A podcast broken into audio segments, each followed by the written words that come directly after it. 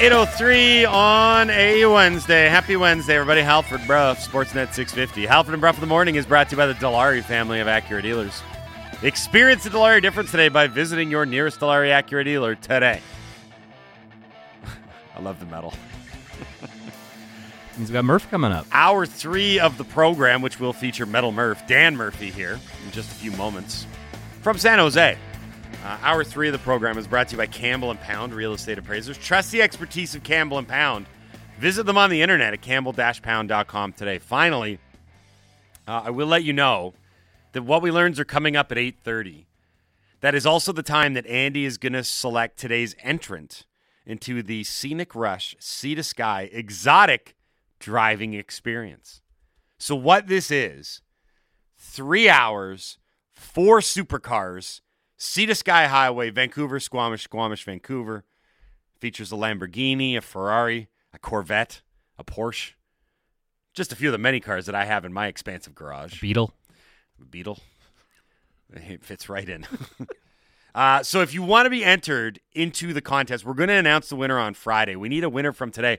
Uh, Andy has not selected the winner already. Usually he does it at 6.01 a.m. and just get it out of the way, but uh, he has not selected a winner yet. So everyone is still up for grabs on this thing.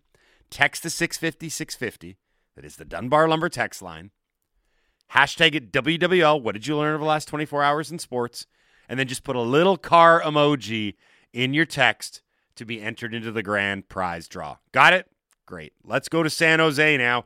We are joined by Sportsnet's very own Dan Murphy here on the Halford and Bruff Show on Sportsnet 650. What up, Murph? Herbie the Love Bug? That is one of the supercars. Drive yes. Herbie? Yeah. It's the Or per- about Knight Rider? we oh we, we did this exercise earlier with Wish. We can do it again now. Do you have his, a f- his name I was his name that. was I Kit. didn't know that. Yeah, we did. Yeah, Oh, his, his name was Kit. Someone yelled at Jason and called him a troglodyte for not knowing that. I knew it. Uh, I just didn't mention You it. troglodyte. I couldn't remember that. Um, and I, I don't think I don't think we put the General Lee in there anymore, do we? Because think it got canceled. Confederate flag. Yeah, it got canceled. I mean, it's a cool We car, but general- the flag is very, very troublesome. Do you think any of those cars knew Airwolf? The Like would they would they run in the same circles or? You're, you're talking about the helicopter, Yeah, yeah. right? My brain had forgotten about Airwolf. Oh, Airwolf. That was like the best uh, opening sequence. The music in the Airwolf. We got to find that. We got to find them. the A team, the A team just had a van, right? yep. Yeah, they had a van. Yeah. Uh, there was that, and then Andy's choice was the DeLorean, correct? Andy, Andy, Andy says, "Don't talk to me." What right about now." Tony Danza's blue van in Who's the Boss? That's a good one too. a lot of vans. a lot of vans in the '80s. I don't know what was the deal. Okay, so oh, the, oh, Scooby Doo's Mystery Machine. That was a van. Yeah. A lot of again. Mm-hmm. Yeah. And then, uh, I like how you have to Google this stuff. It just doesn't come from memory, does it? No. What are you just No. like? Yeah, Yeah. Halford. It's just like- just Google's everything. Well, how did you survive before the internet? I'm Well, sorry and- that I'm trying to have a but in the car. real, in the real cars, though, like Tom Selleck had the Ferrari and Magnum mm-hmm. PI. Yep. Yep. That was iconic. That one. So mm-hmm. yeah. All right, Murph. I feel like we're trying. Have a to- great day. Yeah. All right. job. Good Take talk. care. Have a good time down in San Jose. uh, all right, Murph. Um, I've we were talking earlier about the Canucks and how they did show some resilience in coming back against the Montreal Canadiens, but uh, that hasn't been something that they've shown a lot of this season. There have been some blown leads. There have been some third periods where they just didn't show up. Um, so I suppose it was a good sign, but are you kind of like me and a lot of the listeners where you're kind of getting tired of asking the question, like, can they build off this? I think it's. I mean, I, I, I mean, I don't know how many times you ask it. I mean, I've had to ask it before, and you know, is this something that uh, a win like this can it mean more than other wins, type of thing, right? I mean, you're going to ask those questions, and, and I should say too, Jason, that you know, I think four times in the last 13 or 14 days now they've come from behind in the third period to win. So it wasn't just Montreal, although that was the most shocking, right? I mean, because they did it in Colorado, they did it against Arizona. They did it against Montreal, and I think San Jose. Last time we were in San Jose, they were behind in the third period. Correct. Mm-hmm. Yep. So it's been four times in less than two weeks that they've done it. So we have to give them a little bit of credit there, Sure. um, but not exactly a who's who, uh, except for Colorado of, of teams that they're beating. Um, you know, I, I- I think that. I mean, obviously, it's a great sign. Um, Montreal's defense is is you know uh, I'm going to say weak, especially with no Savard. But give them credit. Down four nothing, didn't quit. Uh, I I did like the the fact that Garland hardly celebrated when he made it four one. Uh, you could tell that when they got the life to make it four two that they believed, and then in the third, uh, it was kind of the opposite of what we've seen this year. Instead of the Canucks collapsing and blowing a multi-goal lead, it was another team at the hands of the Canucks. So you have to give them credit for being able to do it. And then even though they did surrender uh, those two goals kind of late, uh, they were able to tie it and, and win it in the extra time. And uh, I'm not sure we would have seen that earlier this season. So you know maybe there is something to it, but I just don't think you know uh, a team like Vancouver that surrenders so many goals seemingly at will uh, still in any position to really make any sort of a run uh, to relevance. Murph, you're around the team. You're with the team. You traveled with them last night to San Jose. What have the last sort of 72 to 96 hours been like in terms of covering Brock Boeser and that whole situation?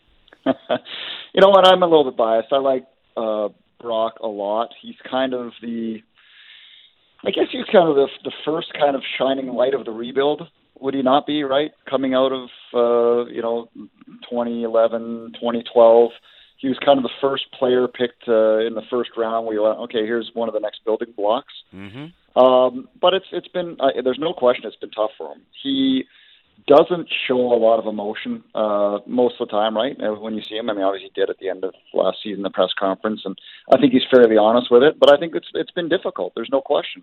I don't think he wants to go anywhere. Uh, to be healthy scratched, I'm sure you guys have discussed it at nauseum. I truly believe that you know Bruce Boudreau had no idea it was Hockey Fights Cancer Night or that Brock was going to wear dad's yeah. you know his dad's name on his jersey. Like, there's no chance he knew that.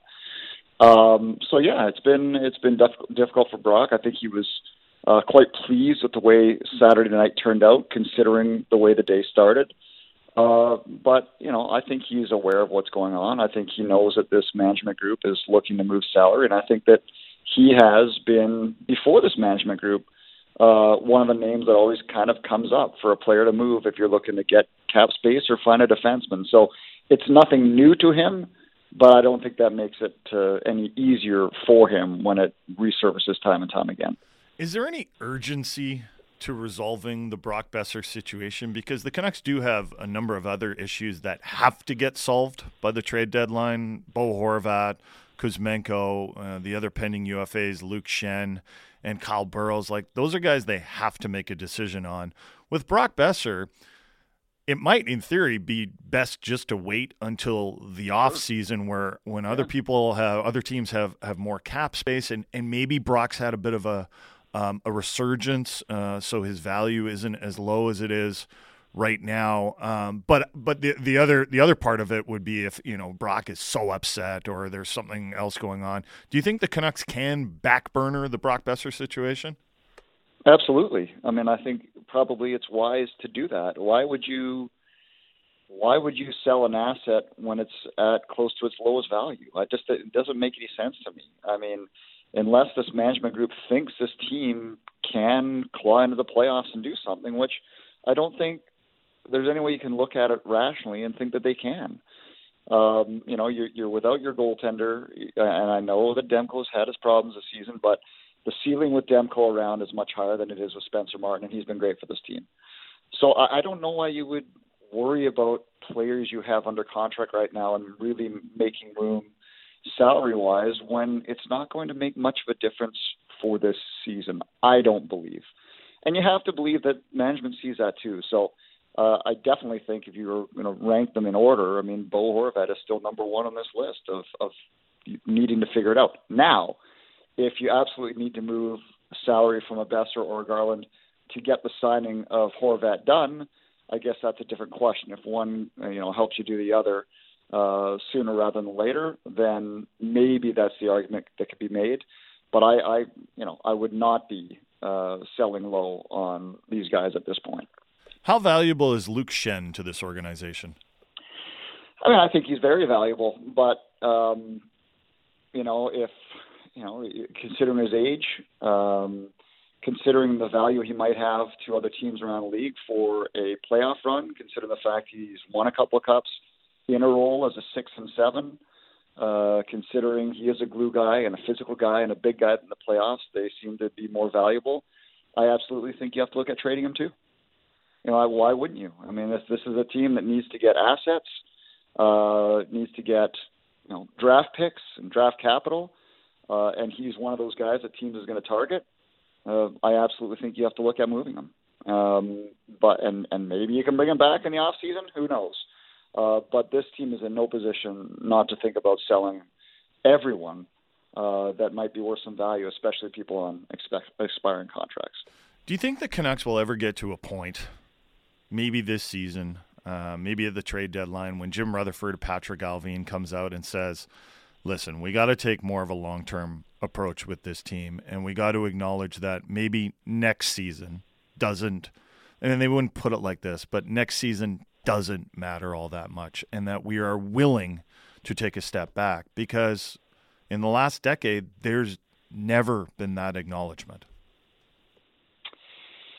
I don't know. I mean, I don't. I, I, I think a lot of fans would like to hear that, right? I mean, you just saw Montreal come to town. Uh, what's the other team that most recently did something like that? I guess the Rangers, not that long ago.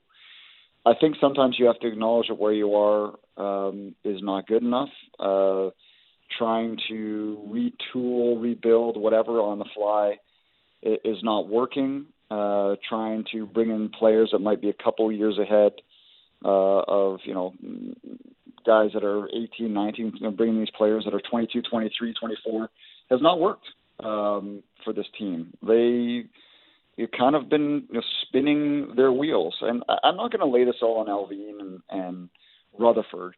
Uh, I do think the Miller signing was a little perplexing, considering everything they had said prior to that. Um, so that's one thing I was a little, and then I'm going out and spending money on more forwards. Uh, so doubling down, I, I think considering what they said prior to the off season uh, is a little weird. Um, but I really do believe that you know the franchise was really dealt a blow with the OEL Garland trade and that move under Benning uh, because they were so close to getting out of salary cap hell and to go back in into it uh, really, you know, cost this team, I believe, uh, and they're suffering for it right now. So I don't know if they'll say that. I think that a lot of people feel like that's what has to happen. Um, you need to be in a position where you have money or you have draft picks uh, to really make steps forward. And people bring up guys like Devon Toews, right? You need to have two seconds to make that work. And all of a sudden, what does a player like that do for you in terms of getting you back to relevance? A lot. So I hope they make that realization. I just think it's a lot easier said than done in terms of trying to move out salary in this day and age. Finally, are the Seahawks going to make the playoffs, Murph? Oh my God! I mean, I don't know. I mean, I think San Fran we believe is going to win the division, even no. if we don't even know what their quarterback's name is half the time now. Brock Purdy's um, chocolates. Yes, because uh, their defense is so good. I will say this: that I'm I'm fully invested in them making the playoffs now. And if you yes. had said that to me at the start of the season, I would have said you were crazy. Mm-hmm. But I was so fired up with that win on Sunday. Um, you know, I was yelling at the end of the at the end of the game, and that's a fandom that doesn't come out very much. So I hope they do. Um, I, I, I now I'm going to say I'll be disappointed if they don't, and that's a dangerous position to be in, Bruff, as you know. Oh yeah, no, hope always works out for me in sports. Come on, England. I'm sure they won't well. How about, how about the end of the game on uh, on on Monday? I'll just say this. So I'm I'm leaving upstairs. Mm-hmm. It's five four Vancouver. So I'm going down to the Canucks walk-off position. I get to down to the bottom of the elevator. It's five five. I'm walking around the basement to, to get to that spot. It's six five. So I'm running back to the Montreal Canadian side of things. And then the Canucks go six six. I run back all the way back to around to the uh, the Canucks side of things. So uh, finishes like that, uh, I got my steps in, and so did Dom because he was forced to run the opposite side of me uh, at that point. That's uh, that's why you work out, Murph. That's why that's, that's why you stay in shape for moments exactly. like that, and it works. Out. Exactly. All right, thanks, yeah. buddy. Enjoy thanks, the Murph. trip. Okay, boys. See Bye. Uh, Dan Murphy, Sportsnet's very own, from San Jose, here on the Halford and Bruff Show on Sportsnet 650. Murph uh, on Sportsnet 650 was brought to you by Freeway Mazda, Canada's number one consumer-rated Mazda dealer. Okay, Got a lot to get to here. Uh, someone, unsigned texter, has astutely pointed out that there has been a player recently who signed an extension and then was traded while the signing extension team retained money. What's more, the Canucks were involved in that deal. It was the Ethan Bear trade. Bear was traded just three months after signing an extension with Carolina, Right. and they retained some salary there. So there you go. A lot of other people have uh, texted in. Phil Kessel signed a long-term extension um, with the Toronto Maple Leafs in October of 2013, and that would have been when Dave Nonis was the general manager. Yeah. And here's the quote Phil Kessel is one of the premier wingers and elite goal scorers in the NHL. He wanted to be a Maple Leaf long term, and we're very pleased that Phil will be part of our core group of players in Toronto uh, until the 2021 22 season. Of course, he was traded to the Pittsburgh Penguins Two years later, right? two, two years later. But the Leafs went through that big whole like, hey, w- mm. what's happening right here isn't working. They had that acknowledgement like, we can't keep doing this. We can't keep operating the same way. So they said, all right, some of the decisions that we made, even if this organization made these decisions a short time ago, we need to change. We need to change direction. Mm-hmm.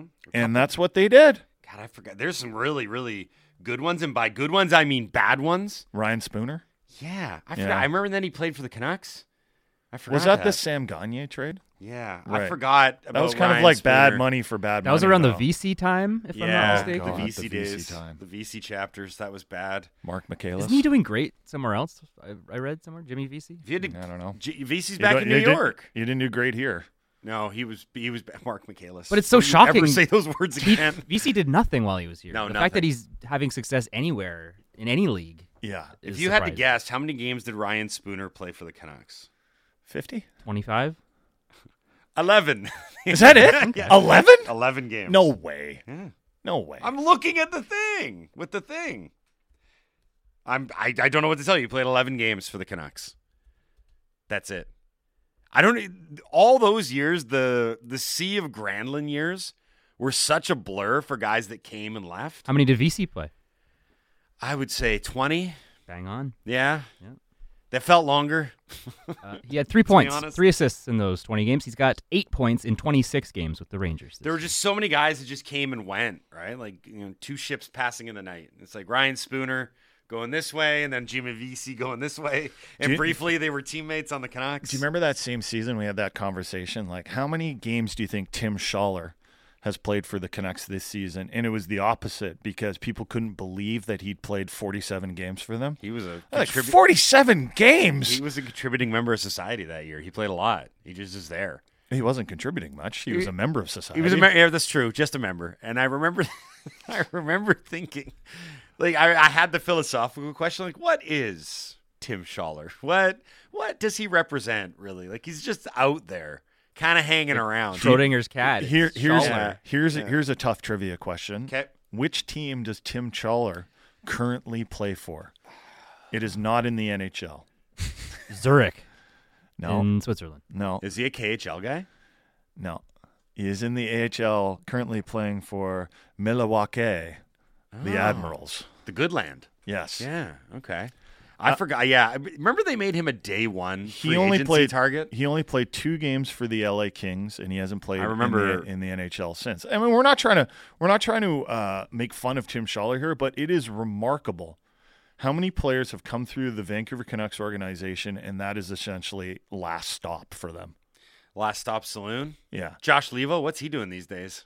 Is he still kicking around? I think he's in Carolina's organization. Remember when? Remember when Josh Leivo got out of Babcock prison, and, Mm-hmm. and then he was going to be like a great player for the Canucks. If- if I didn't even mind Josh Leivo for. No, the he was I thought He was fine. okay. He couldn't skate, but uh, I thought he was he was he was a decent. Is player. this the kind of situation for Curtis Lazar right now?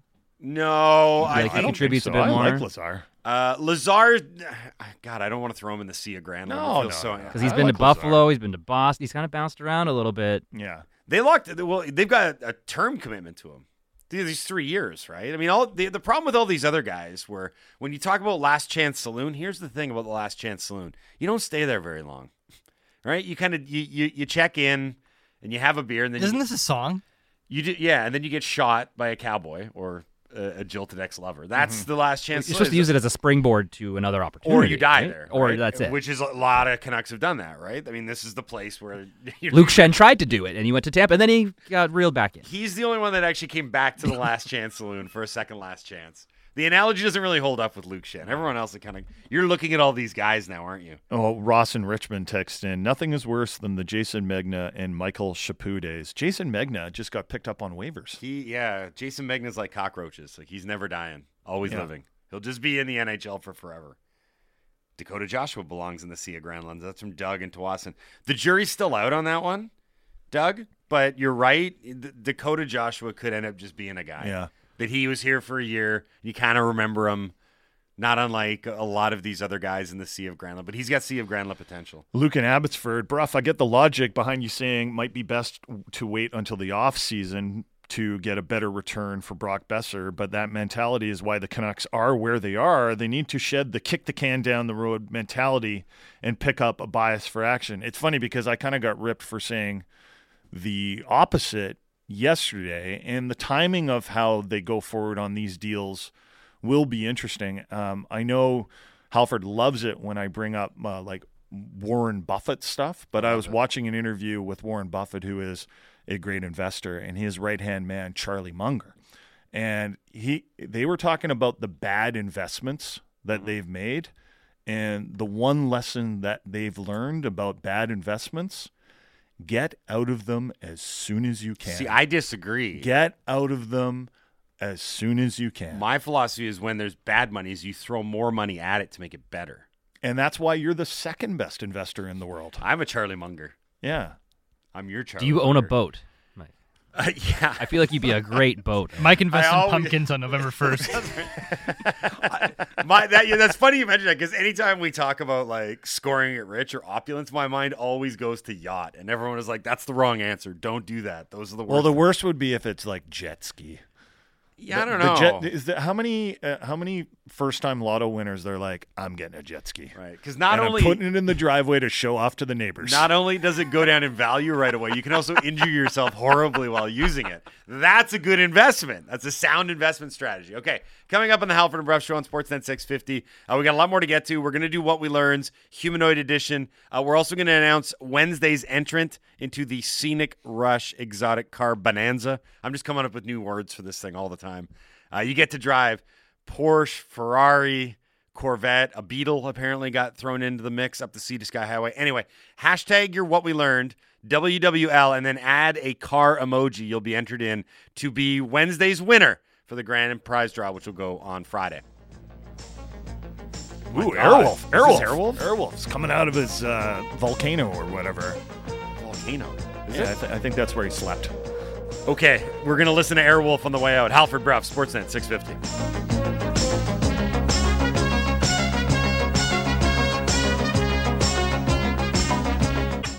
Time now for Sportsnet 650 traffic from the City News 1130 Air Patrol.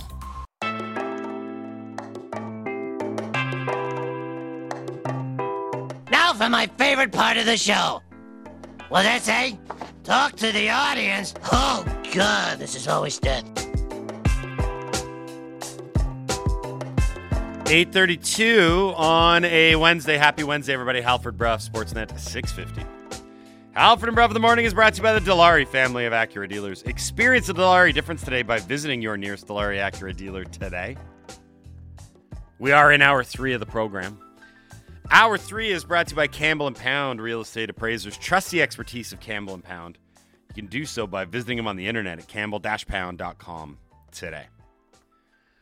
Airwolf really struck a chord with the listeners. We played a little Airwolf Yeah, it's, a going to it's break. one- one of the great TV songs of the 80s. Yeah, you know what? Like, uh, I'm not all. I actually have very few, almost no memories of Airwolf, which is weird because it was in the same genre as all the you oth- would have been really young. all the then. other schlocky 80 pro 80s programs. I Hey, think whoa, whoa.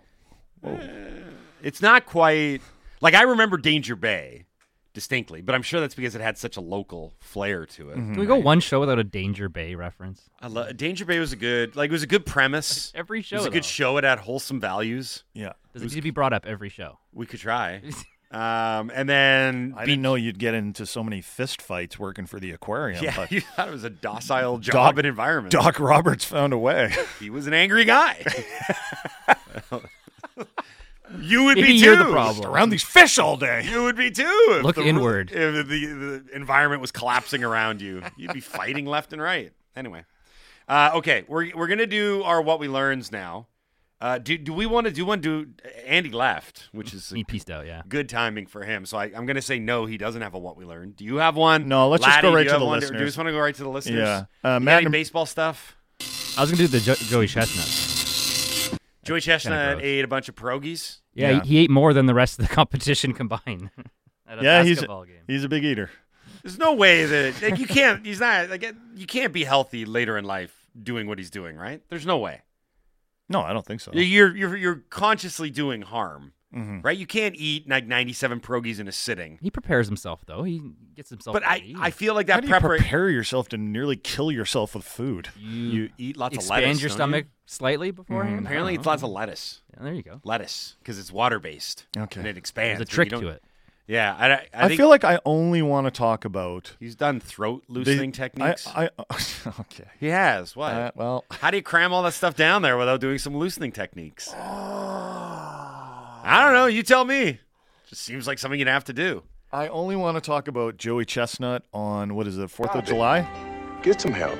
Uh, even then, I don't really want to talk about him. Yeah, okay. I, I watched about six minutes of the 30 for 30 with him and Kobayashi. And I was like, this is a lot of time and effort invested into these two individuals. Travesty Quite- that Kobayashi can't be there. It's not. It's none of it's a tra- it's travesty that both of them make a living and a good living just eating aggressive amounts of food. Yeah, a lot of people just do that as a hobby. Yeah, right. And they just, I mean, and neither of them are fat. Mm-hmm. That should be a rule. If you're like the top of the competitive eating mountain, you should be a gigantic person, Yeah. right? That's part of the that's that's part of like selling the sizzle too, I right? wash myself with a rag on a stick. Like like you should look like King Kong Bundy. yeah, I think so. Don't you think? Yeah, Yeah. right down to the singlet. Because you're out there performing for people, you should have to wear a costume. Okay, let's go to listeners here. Matt Fine. and Burnaby, what we learned three years of the Yzer plan when compared to a decade of Canucks management shows just how incompetent this franchise has been.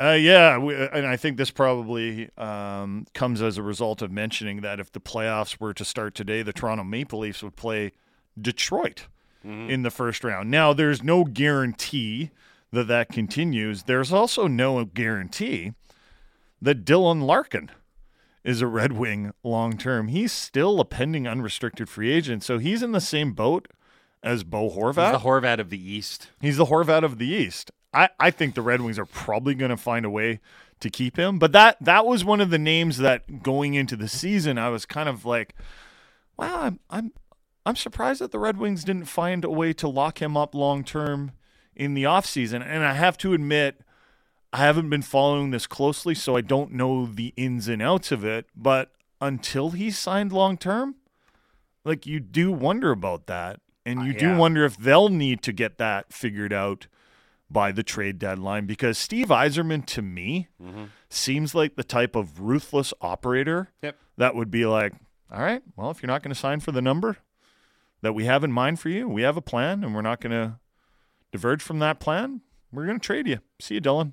Yeah, he is having a. I mean, he's having a good good year. Like, oh, he's a really good player. the app. The, the the Horvat comparison, like the Horvat of the East, is apt because he's better than a point a game player, right? And they've had to pick up some of the slack because uh, Tyler Bertuzzi's out now, long term. Maybe Yzerman's just jealous. I will be the most beloved captain. in Yeah, Red that's history. true. You're out of here. No one can ever challenge. We had that conversation with Kotsinaika one time, talking about who was more beloved by Red Wings fans, whether it was Yzerman or Lidstrom. mm-hmm.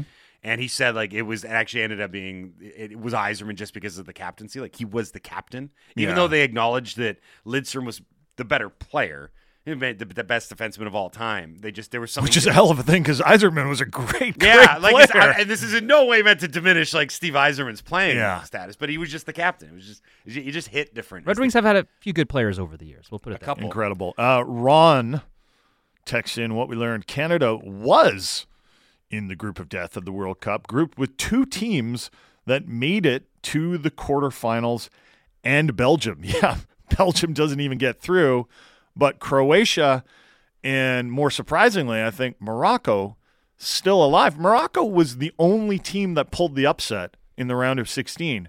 Hmm. If you looked at all eight games in the round of 16, they all had the traditional power versus a team that wasn't necessarily considered that. Maybe even they, they used to be like Poland went up against uh, who did they play? Did they play France. France, right? And, and and so, but so Spain versus Morocco was the only game where the favorite or the perennial power didn't get through. Yeah, Morocco played great. Full marks to them. I believe it's the first Arabic country to ever make the quarterfinals. Mm-hmm. Uh, Africa has not had anyone from the region get there since I want to say 2006. It's been a while. Yeah. And you look at how the tournament shook out. It's funny because going into the round of 16, this tournament was being lauded as the most worldly of the World Cups. Never before had six of the 16 not been from, uh, or sorry, had been from outside uh, South America and Europe, but all of them fell by the wayside. I, I did get an interesting theory run past me the other day. A lot of them say, a lot of the, the journalists that follow these particular countries and the national teams have said that there's so much emphasis on getting out of the group Yeah. that almost all of the strategy and planning goes into that. And mm-hmm. then when you get to the round of 16, it's not necessarily that you don't have the ability to play with these teams, but you're just not prepared in the same way. Whereas a lot of these other countries, Are you fatigued at all? mentally, yeah, it's it's yeah, you know mentally and, fatigued for and sure. there, there's a definitely a sense of accomplishment yes. where there's going to be an inevitable letdown. Like Is the- that where you have to sometimes hand it to a manager like Gareth Southgate who just knows how to progress through these tournaments?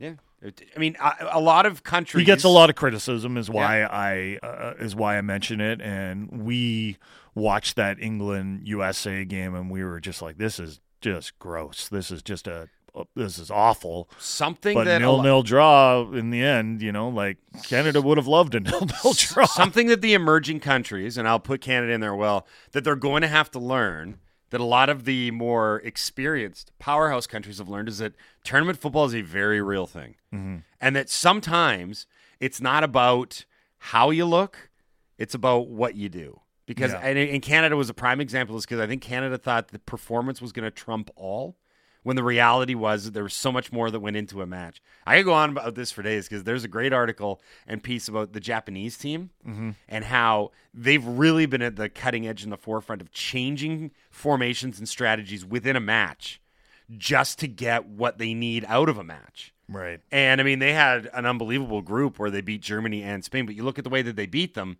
they would flip really quickly to a new formation, almost score rapidly, and then drop back to a more defensive shell. So there's something about tournament football that a lot of countries need to learn. Chris from Nanaimo, what we learned is this Canucks fan base loves and adores their grinder type team guys so much that we tend to overvalue value them to the point it's unfathomable we trade them at their highest value to make the team better.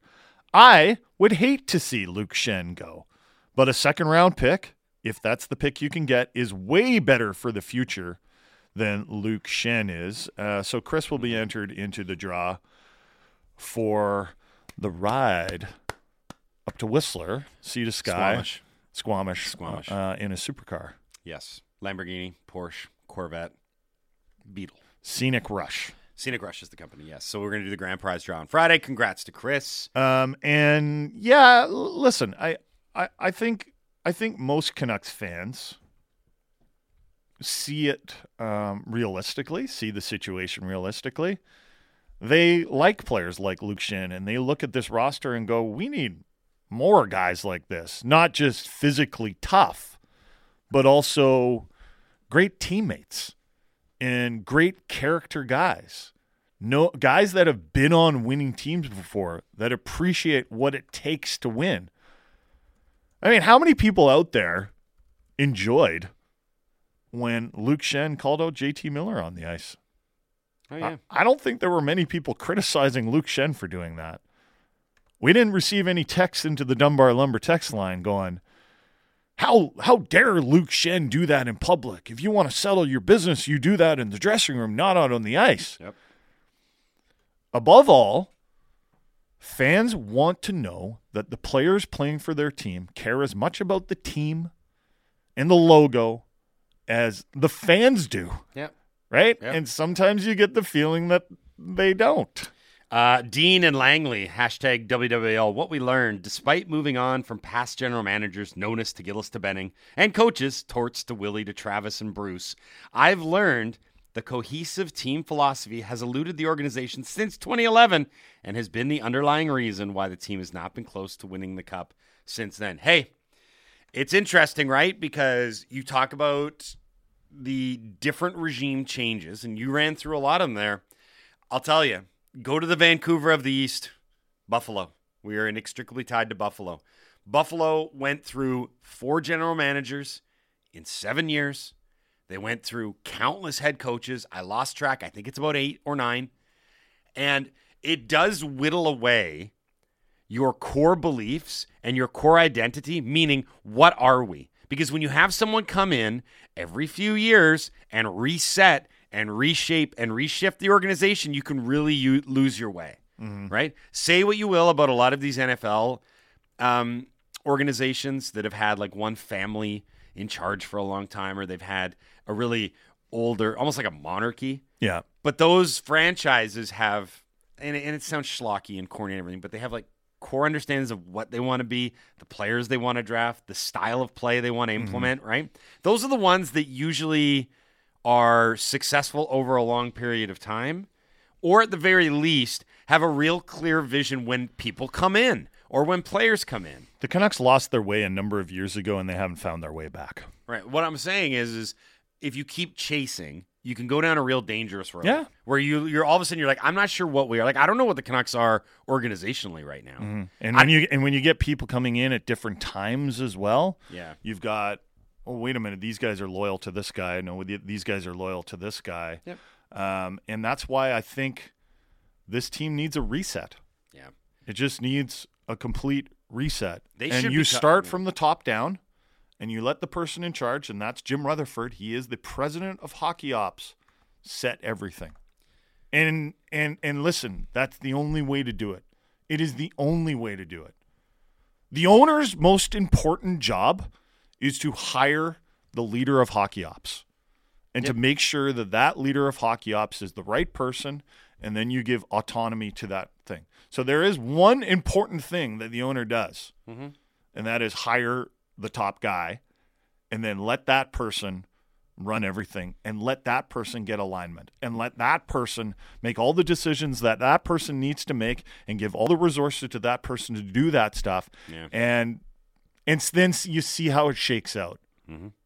but the problem is everything has been done so herky jerky like okay wait a minute well now wait a minute the last time the owner hired the coach Yeah. and then the coach comes in and there is an alignment with the the, the president of hockey ops that that you hired after you hired the coach. I understand why it all went down, but it still went down. And then the president of hockey ops is sitting there going, "Wait a minute! I thought this coach was here only here for a year. Now we, we got the coach. Okay, well I'm going to go and criticize the coach." Then like it's very messy. Mm-hmm. It's very very messy, and I think that's why the Canucks need to go.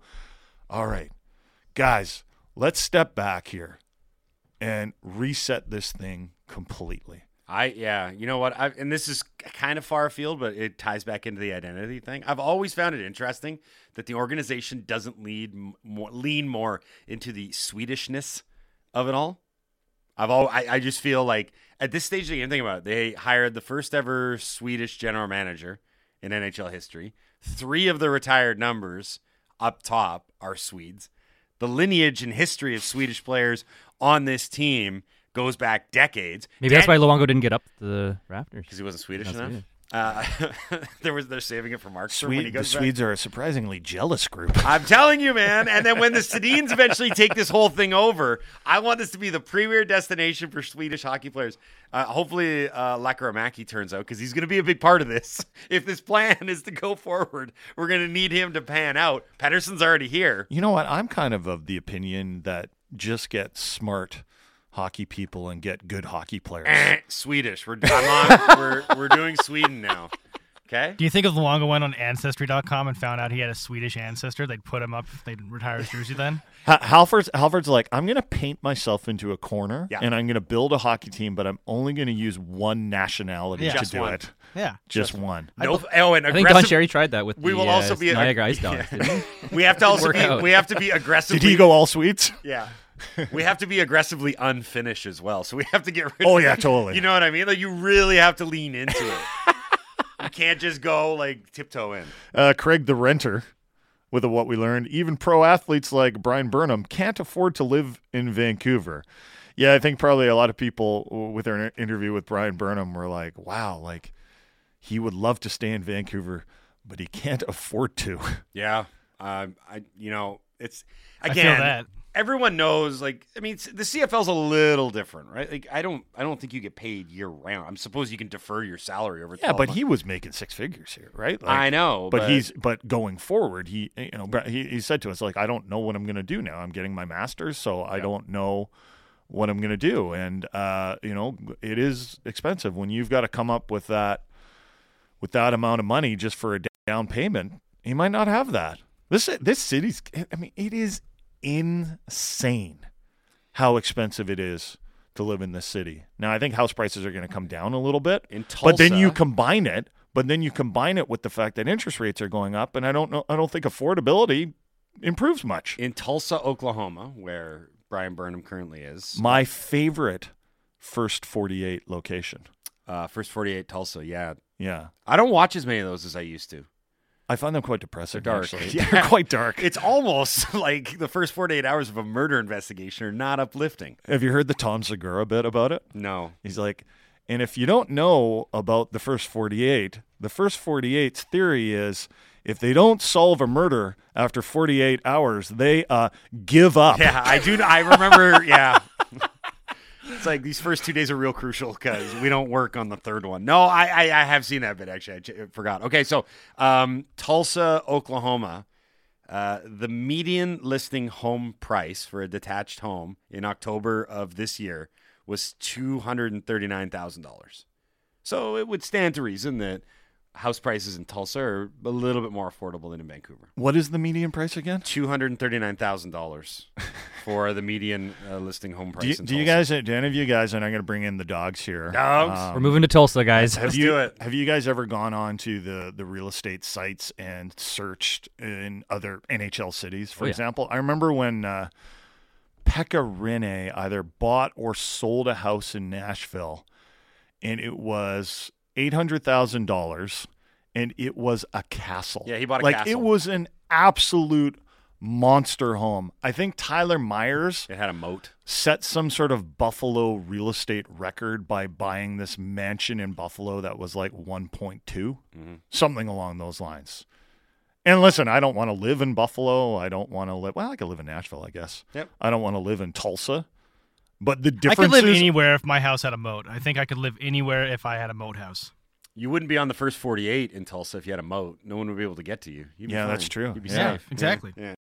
Uh, although I don't know if you had a moat, you might be number one uh, suspect. I think it's the moat guy. I don't like that guy. He just Guy's sort got of a dragon in sits there. on his lawn, twirling his walking stick. that crocodile alone is taken out at least yeah, five or what's, that, six. what's that floating in your moat? Yeah, you didn't see nothing. Move. What does 1.2 get you in Vancouver? A lot. A closet.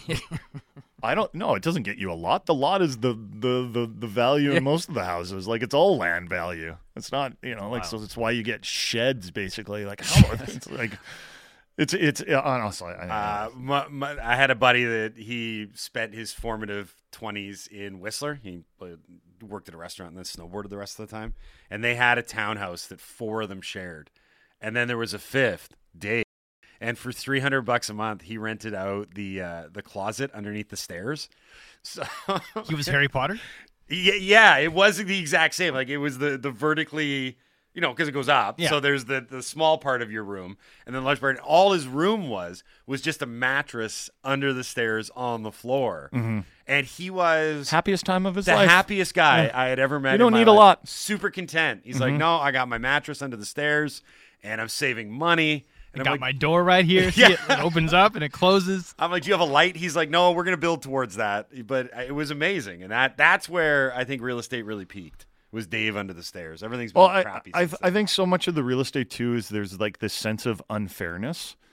Even for me, um, I rented the same apartment in Kitsilano for over a decade. I remember. over a decade I was in that place. And it was a great place. And I had it like I think my first initial rent would have been something like 900 bucks. So it can only That's go glorious. up. It, it can, but it can only go up. Here's the here's the best part. That's not even the best part for me. It could only go up by the cost of living based on the rules of increasing rent, right? Like the BC Tenancy Act or whatever it's under.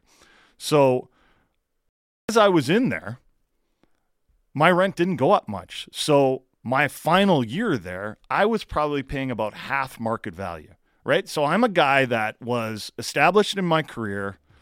I was not paying off student debt or anything like that. And yet I was paying less for my apartment than kids that were coming out of school and going, Hey, I got to rent a place because I've got to move out of the, my house. Right. Like, and I always felt a little bit guilty, but also like, I'm not leaving this place. Think how much Right? Like- garlic bread you could buy with all the money you're saving. Yeah. And you know what? I never put up one picture. No, actually, that's not true. You put up a picture of Junior Felix. A once. picture of Junior Felix. Yeah. which that's is right. which is appropriate. He had three cups, some garlic bread, and a picture of Junior Felix. Ladies and gentlemen, that is the most bachelor life ever. That is goblin mode, if I'm not mistaken. yeah. Okay, we gotta go. We gotta get out of here for today. The music is playing. Uh, congrats to today's winner. What was his name again? Give it to me. Give it to me. Give it Chris to me. In Thank you. Nanaimo. Chris and Nanaimo. I hope you win the big draw on Friday. That was an I think you threw on the end there. That's good radio. We got to go. We'll be back tomorrow. Signing off. I have been Mike Halford. He's been Jason Brough. He's been A Dog, and he's been Laddie. This has been the Halford and Brough Show on Sportsnet 650.